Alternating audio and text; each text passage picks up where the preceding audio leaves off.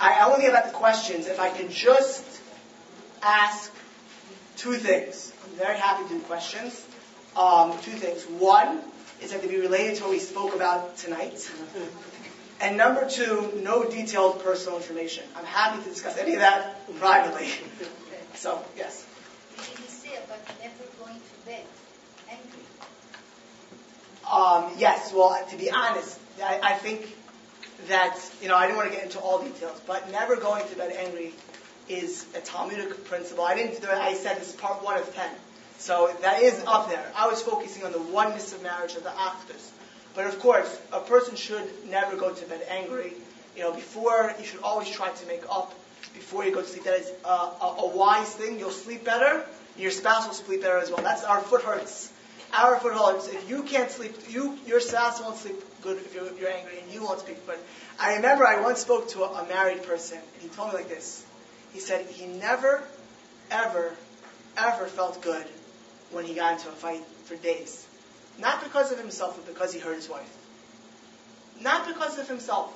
He felt that when he got into a fight, that it hurt his wife. That's what bothered him. When we shouldn't go to sleep angry, it's not because of us. I always want to stress that. It should be because if you're angry, you know that somebody else is hurt as well. A, sp- a true marriage, you're, you're one. It can't be that the right side's hurting, the left side doesn't feel it. A couple, you should apologize for your sleep because you can't imagine your spouse going to sleep thinking that you're angry at them.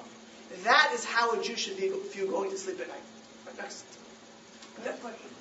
Uh, the rule of love in uh, marriage, you put it is not very important. But on the other hand, Of- of what? Yaakov and Rachel, Right? there was not arranged marriage. He fell in love with her right at the first time he saw her. Right. And this love will stay forever to the last day of Right. Jacob. Okay, so that's, that's a, And that means point of love is still important. right.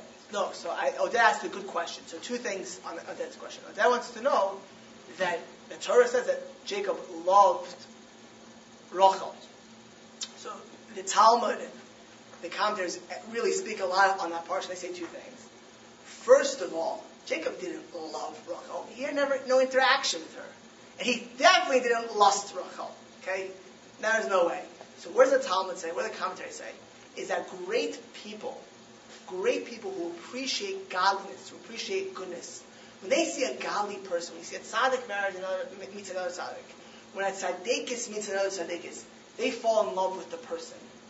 They see such a person and they love who that person is. When people met the Chafetz Chaim, they were, wow. They fell in love with the Chafetz Chaim because his personality was magnetic. His warmness, his goodness. Jacob saw Rachel and he saw who she was. He saw her inner beauty and he loved that. Of course, the, the real love of marriage came later. Of course, you should marry somebody who you appreciate. Don't marry somebody who has bad midos and is not attractive to you. But love comes from marriage. Next.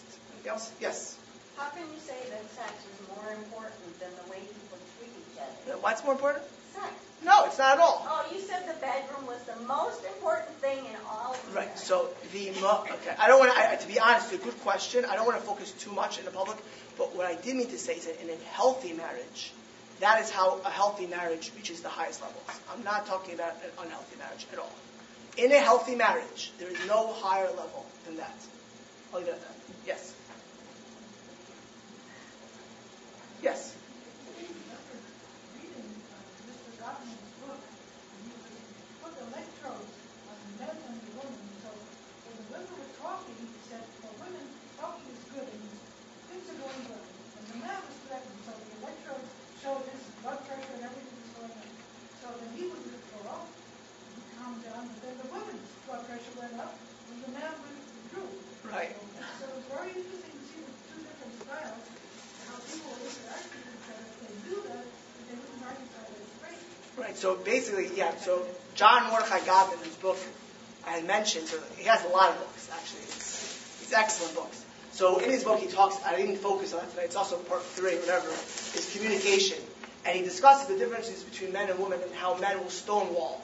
When men are upset, men stonewall, which means they, they shut down. But yeah, that, that is an important point. But I didn't really discuss that tonight. That, that, that is true. He does discuss that. Anything else? Okay. Thank you again.